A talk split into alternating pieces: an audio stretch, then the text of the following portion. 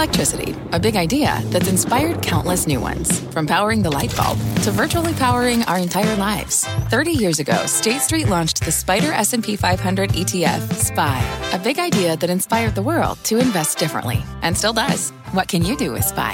Before investing, consider the fund's investment objectives, risks, charges, and expenses. Visit ssga.com for a prospectus containing this and other information. Read it carefully before investing. SPY is subject to risks similar to those of stocks. All ETFs are subject to risk, including possible loss of principal. Alps Distributors Inc. Distributor. Right now in fast stocks close out the week with a two-day rally as tech names like Meta and Microsoft power the positive vibes. But next week, the Fed takes center stage. Will Powell bring the bulls back to reality? Plus, the final FANG set to report next week. Apple's been a high flyer this year, up nearly 30%. Can it keep the mojo going when it reports on Thursday? And later, our chart of the month, an energy name that's up nearly 8% in April, while the price of oil has only climbed less than 2%. We'll take a look at what is powering its gains. I'm Melissa Lee. This is Fast Money. We're live at the NASDAQ market site on the desk tonight. Tim Seymour, Steve Grasso, Dan Nathan, and Guy Adami. We start off with the latest developments in First Republic Bank, shares are sinking right now, another almost 50%, 48% in the after hours on headlines that the FDIC is getting ready to put the troubled regional into receivership. The stock, which is worth more than $26 billion at the start of February, now has a market cap of less than 400 million. Let's get more on the latest headlines from Leslie Picker. Leslie. Hey, Mel. Yeah, the flight of capital here reportedly making a private market rescue deal for First Republic untenable at this stage. Reuters reporting a short while ago that the FDIC is preparing to place First Republic into receivership imminently. That's the word they used, imminently, citing a source familiar with the matter. Now, the report said that the deterioration in First Republic's position does not allow for more time to find an alternative solution through the private sector. This mirrors our David Faber's reporting from this morning, which said that a receivership is the most likely outcome for First Republic. First Republic and the FDIC did not immediately respond to our request for comment this evening, but you can see just the massive plummet in shares there, which really uh, started in earnest earlier this week. Of course, the stock is down 97% this year, but have been more than cut in half this week after showing that deposits uh, had really just flew the company this this uh, quarter, uh, and th- despite the thirty billion dollars worth of deposits that were infused from larger firms. Now, it's worth noting, uh, and Mike Santoli was touching on this a short while ago, uh, that the broader industry doesn't appear too concerned about major contagion from First Republic. At least these recent headlines with KBWR in the green today, uh, despite the potential for First Republic to be in receivership. Mel. All right, Leslie, thanks. Leslie Picker. And uh, this just coming in moments ago. The FDIC says no comment on any of this so far, uh, but we can see the shares are, are down 43%.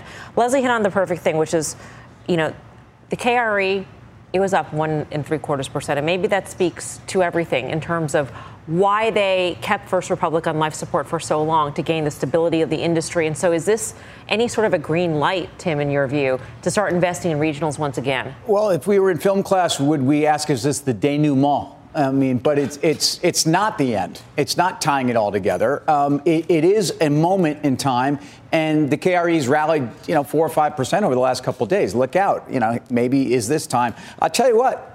I kind of like some of these banks here. I like PNC, I like US Bank, and I like them for the following reason. We've changed from a question of liquidity uh, to more of an earnings question. Earnings are going to be affected. Regulation's coming. I'm not saying you go piling in there. I'm saying three weeks ago this was no touch, uh, and we needed to wait to hear from earnings. We needed to understand where earnings uh, were going to be impacted, but more we needed to hear about capital adequacy. Uh, slower buybacks, more regulation, higher uh, you know cost of deposits, uh, and a very different business model for some means they are going to get downward revisions. They're going to trade at different multiples. It's a different game. But if you look at a lot of these banks, and again, best of breed in that space to me are PNC and U.S. Bank. I think they kind of look interesting. Did you uh, get a lollipop with that haircut, or wow? Uh, Did you get a joke book? Okay, so so, so so so so so so so so I, I was going to quote a very wise man who said, "He who forgets will be destined to remember." So you know, it's really interesting. I remember one guy said that. Yeah, uh, nothing, man. So here's the deal: back in 2008, um, in mid-March, Bear Stearns was taken under, okay, by J.P. Morgan. In the two months after that, it was kind of interesting. We thought that whole crisis at the time was contained to that one bank and this big bank coming in and taking it over. The S&P over the next two months rallied 15%. The BKX, the, the, the banking index, rallied 20% into mid-May. And when you think about the totality of the banks that have gone under, okay, and that have actually gotten life support or backstops, it's bigger than Bear Stearns, okay? So I guess what I would say is we could continue to rally, and it doesn't mean we're out of the woods. And when you think about what's happened with FRC going into receivership, all of the big banks, the, the, the, the five billion by the five largest ones that put in those deposits uh, in mid-March, you know, they're all going to actually suffer some losses, I suspect, but they're also going to have to pay more into that FDIC insurance fund going forward. And if there are others like First Republic, there are going to be losses by all the banks here. So to me, I just think that if we have a little bit of a bounce here, we have a bit of a rally, I just think we have to go back. I'm not not saying that there's the sort of systemic risk that we had back in 2008, but there's no shortage of other small regional banks that must really be feeling the heat right well, now. That's the key, though. It's, it's systemic risk. And, and if we don't have that systemic risk, that's what makes this time different than the last time. So I, I, don't know if I would be a buyer. I'm, I'm in First Horizon, but I'm, I'm on that because that was an agreement with Toronto Dominion Bank uh, above $20. So I'm still in that one. That one has not taken a hit. That one's bounced and remained higher than where, where it bounced from. JP Morgan is the bank I would buy, bar none. I, I, don't want to be messing around with regionals because it's so arbitrary to me, this whole process. And it was arbitrary, to Dan's point, the financial crisis originally with Bear Stearns and with Lehman. There was so much going who on. Who got saved, who didn't. Exactly. And, and this one, it feels a lot like that time for just the regionals now. And every day, I think this process is taking way too long for regionals to really flush out. I'm happy waiting it out in JP Morgan. And the market doesn't really seem to care at this point about regionals. So I, have heard a couple things, Guy, tonight, and, and, this is on the day when the Fed released its report reviewing why SVB went under, and what they found was basically, uh, you know, uh, just a bureaucratic uh, supervision. There was some supervision at the Fed level, some supervision at the regional uh, level. Um, they got 31 supervisory notices, but nothing got done about any of them. I mean, just a mess here. And, and what it was telegraphing, this report, was that, that regulation is, is coming. Regulation is coming. And ultimately, the cost of all this is going to be borne out by the customer and by the banks. So, in this environment, Guy, everything has changed. How they're doing business is going to change. So can you can you get on board? Even though Tim says, "Oh, I like PNC," I get that. I understand that that sentiment, especially with super regionals. Um, but the game is changing, isn't it? 100%. We've talked about it. And I, listen, Tim is right, I think, to point out U.S. Bank Corp. Just for a trade, if you look where it recently traded down to, go back to the 2019 low. If we could throw up a four or five year chart, you'll see it's sort of interesting here for a trade. And quite frankly, it's probably some of the most, uh, I would say, uh, secured or smartest uh, group of, I guess the word is overseers at that bank, for lack of a better phrase. But with that said, your point is spot on. I mean, I think by definition, who's going to bear the brunt of this? The customer is, without question. The banks will pass it on. But again, you have to ask yourself I mean, what's next in this line? Greg Ip had an article in the Wall Street Journal.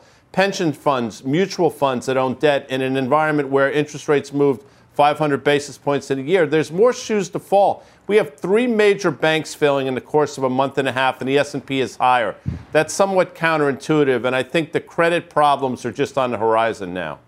I, again, I, I, I want to at least caveat and qualify comments that I, I, again, I think PNC and U.S. Bank are different, and I think a lot of banks are different than FRC. Is this an environment where you want to go out and buy banks? I think we can have a conversation independent of FRC and say, hey, you know, there's credit coming. Um, there, there are headwinds to earnings. There's certainly going to be downgrades, and there's more regulation. So those are all reasons. But, but again, FRC is is uh, a situation that, along with SVB and, and Signature and you know, a couple other places, um, are things that have captivated us because of the size and the mass move and the speed in which these institutions fell apart. Some of these other banks have totally different exposure, and I think it's important to understand the difference. I think it's also important to understand the difference between what regulators know now versus what they knew before all this. And again, markets always start ra- rallying when regulators start scrambling. And, and I'm not saying this is exactly where we are. But um, I, I, just want to point out the difference and that those two banks to me appear very different. You know, it, it's interesting, and it really is hard to put these things in buckets. But Schwab was a focus a few weeks ago. Schwab really is barely above where it was trading just before it reported earnings, and supposedly, you know, they said the right things and, and, and you know are doing the right things about the capital flight. And Listen, I, you know, again, I think there's so many stocks out there. There's there's thousands of them, and some of them look like they're back in bull markets. These things look broken. These things have a lot of uncertainty about them. You know, and, and again, I go back to a little of the PTSD that some of us have from these prior periods. And there's one group that you do not want to mess around with when you have total failures. Think about how many stocks in other industries, in other sectors, right, go to zero. Not many of them, right? Like, I mean, think about through the course of your career. Banks do. So, in the middle of something that you can't put your finger on what the problem is, why do you have to go be a hero? I, I get what you're saying with J.P. Morgan or some of these other ones. That's fine. You know what I mean? But like, I, you know, they're going to be the beneficiary of a lot of this sort of stuff. And and, and one, one last thing, J.P. Morgan is going to be the one. Who is who did Yellen? Make her first phone call to it was Jamie Dimon. So that doesn't uh, mean the stock is a good buy. Well, it, it, could mean if you're worried about regulation, who's going to be writing that regulation? It's going to be Jamie Dimon's going to have his fingerprints all over that regulation. And I'm hard pressed to find something that Jamie Dimon does that's going to be a detriment to JP Morgan stock. But if you, what I'm worried about now, the next next shoe is commercial real estate, that maturity wall. That's that that's the one that's going to get hit and we don't. that's going to hit the larger banks too, but I think we have some time. Let's put this all in the context of the broader markets because what we saw today was a, a, continuation of a very strong run. Markets closing near their highs of the day here, adding to yesterday's big rally. The major indices all positive for the week, and for all of April, the S&P, Dow, and Nasdaq all up in three of the last four months. So, what do we make of this action? I mean, it, it does seem like the markets are okay with banking turmoil, with the possibility of other shoes to drop, because we have the leadership of big tech, which guy seems to be infallible right now. Leadership of big tech, but ask yourself really why was the, was the Microsoft quarter that outstanding? Yeah, it was good. It was not great. And again, so much of these moves in big tech, again, just my opinion on okay earnings have been. It's basically multiple expansion. If you're okay with multiple expansion again, an environment where regulation is coming down, the consumer seems to be pushing up against the wall here. We're obviously going to have tighter lending conditions. It's somewhat counterintuitive. I mean, clearly it's caught me by surprise because I think the market's going lower. But all this move to me, most of it, if not all of it, is predicated on people just willing to pay more for a dollar's worth of earnings, which I think is the wrong tactic in this environment. If you look at the VIX, uh, we closed, uh, I think the last time we were this low was probably before the Fed was taking back the word transitory. So it's really bizarre to me, but it kind of makes sense if next week is the week where the Fed goes 25 and everybody thinks they're done. Um, is this an environment where mega cap tech should trade at a premium? It kind of is. Doesn't mean they should trade at a premium to where they have traded, but they should probably trade at a premium to the market. They should, for all the reasons we just said, we're scared about regional banks and other things. Um, these are fortresses, these balance sheets. These are companies that are adding to buybacks. These are companies that didn't say, uh, enterprises spending is dead, et cetera. But I'm troubled by this too. I mean, a 16 VIX is a, is a revision, re, reversion to mean moment, uh, and I think the VIX is too low. And I think 4,300 is a level it's going to be tough to get through. So to me, these two things that we're talking about right now, the strength of, of cap tech and the good earnings picture that is presented, generally good by megacap tech, but also the sort of unknowns of the banking crisis. These are reasons why the Fed may actually want to go ahead.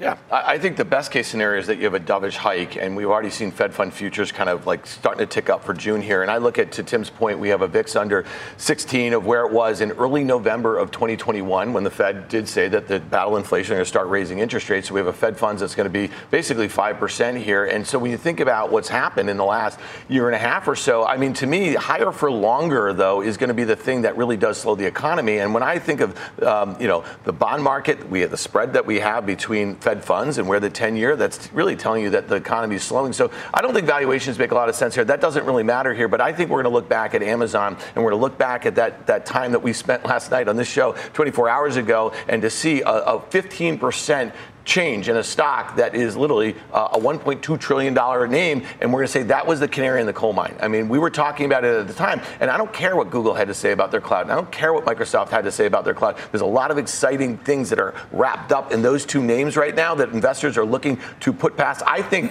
what happened this week in some of those names, that 10% move in Microsoft, I think is ludicrous. Actually, you should be running for the hills based on that sort of investor behavior, in my opinion. I don't mean sell them all. I mean get ready because if the Fed is not dovish with that hike and they are a bit hawkish, I think we're going to see stocks sell out pretty hard over the next couple weeks. Coming up, we're gearing up for another big week of earnings, and the list of FANG names, uh, last of the FANG names to report is on the calendar. What the chart master sees for Apple heading into that print. Let's talk about the chart of the month. The stock hit its highest level more than its 100 year history as a public company. Wow. What is it? Find out straight ahead. Wouldn't it be great to have all your investment and retirement accounts in one place? Yahoo Finance, our sponsor today, makes it easy. I use it to put my investment account and 401k accounts into one hub and get expert tips that help me confidently manage my money. For more than 25 years, Yahoo Finance has been the brand behind every great investor. Whether you're a seasoned investor or are looking for that extra guidance, Yahoo Finance gives you all the tools and data you need in one place. They're the number one finance destination, producing a holistic look at the financial news cycle, including breaking news, original editorial perspectives, analyst ratings, independent research, customizable charts, and so much more. Securely link your brokerage accounts for a unified view of your wealth, including 401k and other investments. A comprehensive perspective is what sets apart great investors, and it's how Yahoo Finance ensures you have the insight to look at your wealth in its entirety. For comprehensive financial news and analysis, visit the brand behind every great investor, yahoofinance.com, the number one financial destination, yahoofinance.com. That's yahoofinance.com. Welcome back to Fast Money. Apple will round out the FANG earnings reports next week, but how will the stock hold up compared to its big tech peers? Let's ask the chart master, Carter Braxton Worth of Worth Charting.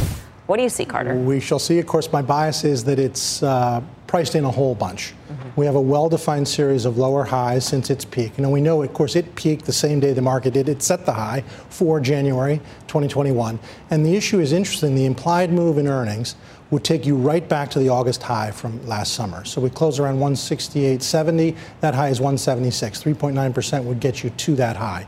Either way, I think you would be right to hedge going into earnings. And in the event that it pulls a pop, like a Microsoft or something like that, I would sell into the pop. How do you see these the pop that a Microsoft had, for instance? Is that a sustainable pop? Does it mean anything good in the future for Microsoft, or is this just a pop? Right. Well, so the magnitude of a gap up or down often determines how much is priced in. And for instance, when a bank drops and gaps 30%, it finds a floor. Or when you gap up like a Meta, notice Meta doesn't move now. If the pop is small, 3, 4, 5%, you can get follow through or the drop. But when it's epic, you know, 10, 12, 15%, markets are pretty efficient in repricing a security to where it belongs. So in the case of Microsoft, I would start to reduce exposure, certainly Meta. So, uh, how do you look at, for me, the big shiny number of Apple is that 182.86, the $3 trillion market cap number? Well, that's the former high. Yep. Right? So, when you look at that, it's either a magnet or it's kryptonite for, for these stocks. And sure. usually it's, it's kryptonite first, and then it becomes a magnet. I feel as if they're chasing that number and everyone's put it into their algorithms as their sell stops basically. But then it breaks through. Uh, markets have a way of breaking through. What do you feel about that number? Sure. So the first key level is that August high, the high that set the market high for the for the S&P and for Apple. Were we to get through that, right, then you are looking at the former high. When you first approach a former 52-week high or low, before you go through it, you contend with it. This is a matter of technique, right? So when a stock goes quickly to a 52 week low, it typically doesn't crash through. It backs and fills and then goes lower. So to your point, it is a magnet. I don't think we're going to get there uh, in this earnings print, but if and as we were to get ultimately to the high, you almost never break out initially. You contend, which is to say you back away or you back and fill. Carter, we'll see you shortly on options action. Thank you, Carter Braxton Worth of Worth Charting. Guy, how are you feeling about Apple? Well, lower. Uh, it's clearly, as Tim pointed out earlier. I mean, big cap, high valuation tech, which Apple is, by the way, is a, a flight to quality. It's what we're seeing over the last couple of weeks, and I understand it. When banks are a scary place to be, people want to go into these great balance sheets. It makes sense, but comes down again at some point to valuation and slowing growth. And that's been the story about Apple over the last few quarters. Regardless of what people want to believe, if you just look at the numbers, things have been slowing down and the valuation continues to get higher. So lower highs, lower lows makes sense to me. You're taking profits here. Tim. Yeah, it's the, setup into Apple is different than the setup into the other stocks. I mean, every other mega cap tech stock, depending on even the, the, what they did afterwards, is they all reacted somewhat differently.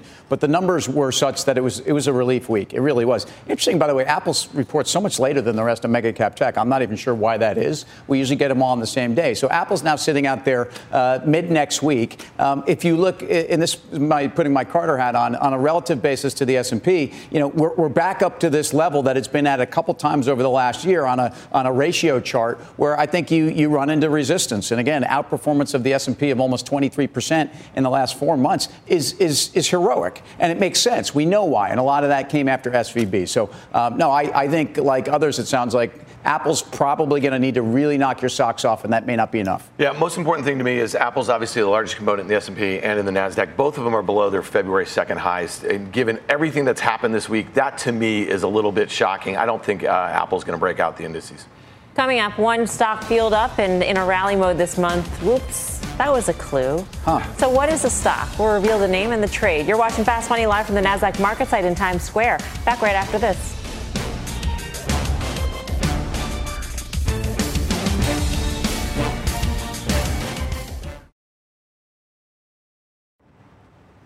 Time to reveal the chart of the month. It is Exxon, surging almost 8% since the start of April. The company reporting record Q1 profits before the bell today. Those results boosted by higher output in the face of lower energy prices. Meantime, crude oil, oil closing out the month at $77 a barrel, up just 1.5% in April. Still like Exxon here, Guy?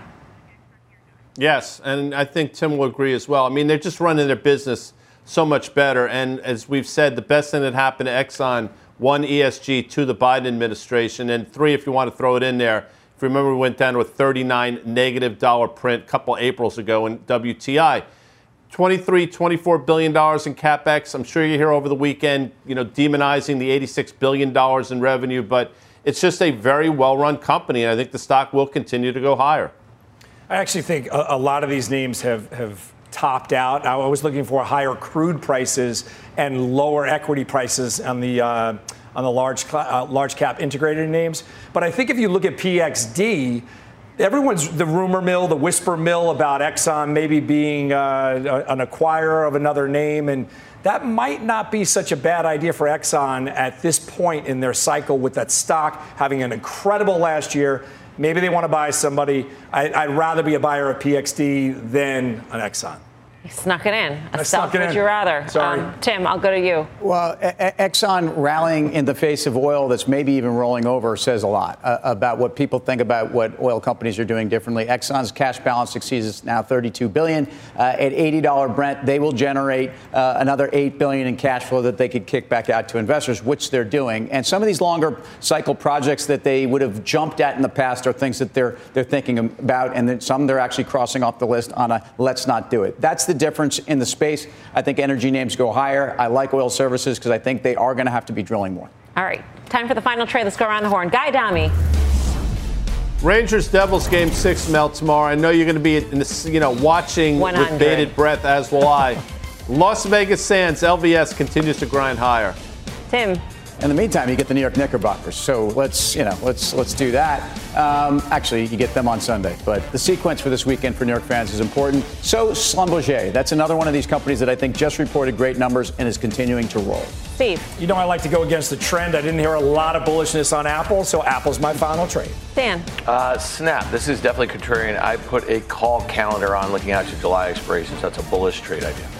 That does it for us here on Fast Money. Stick around. Don't go anywhere. Options actions up right after this quick break.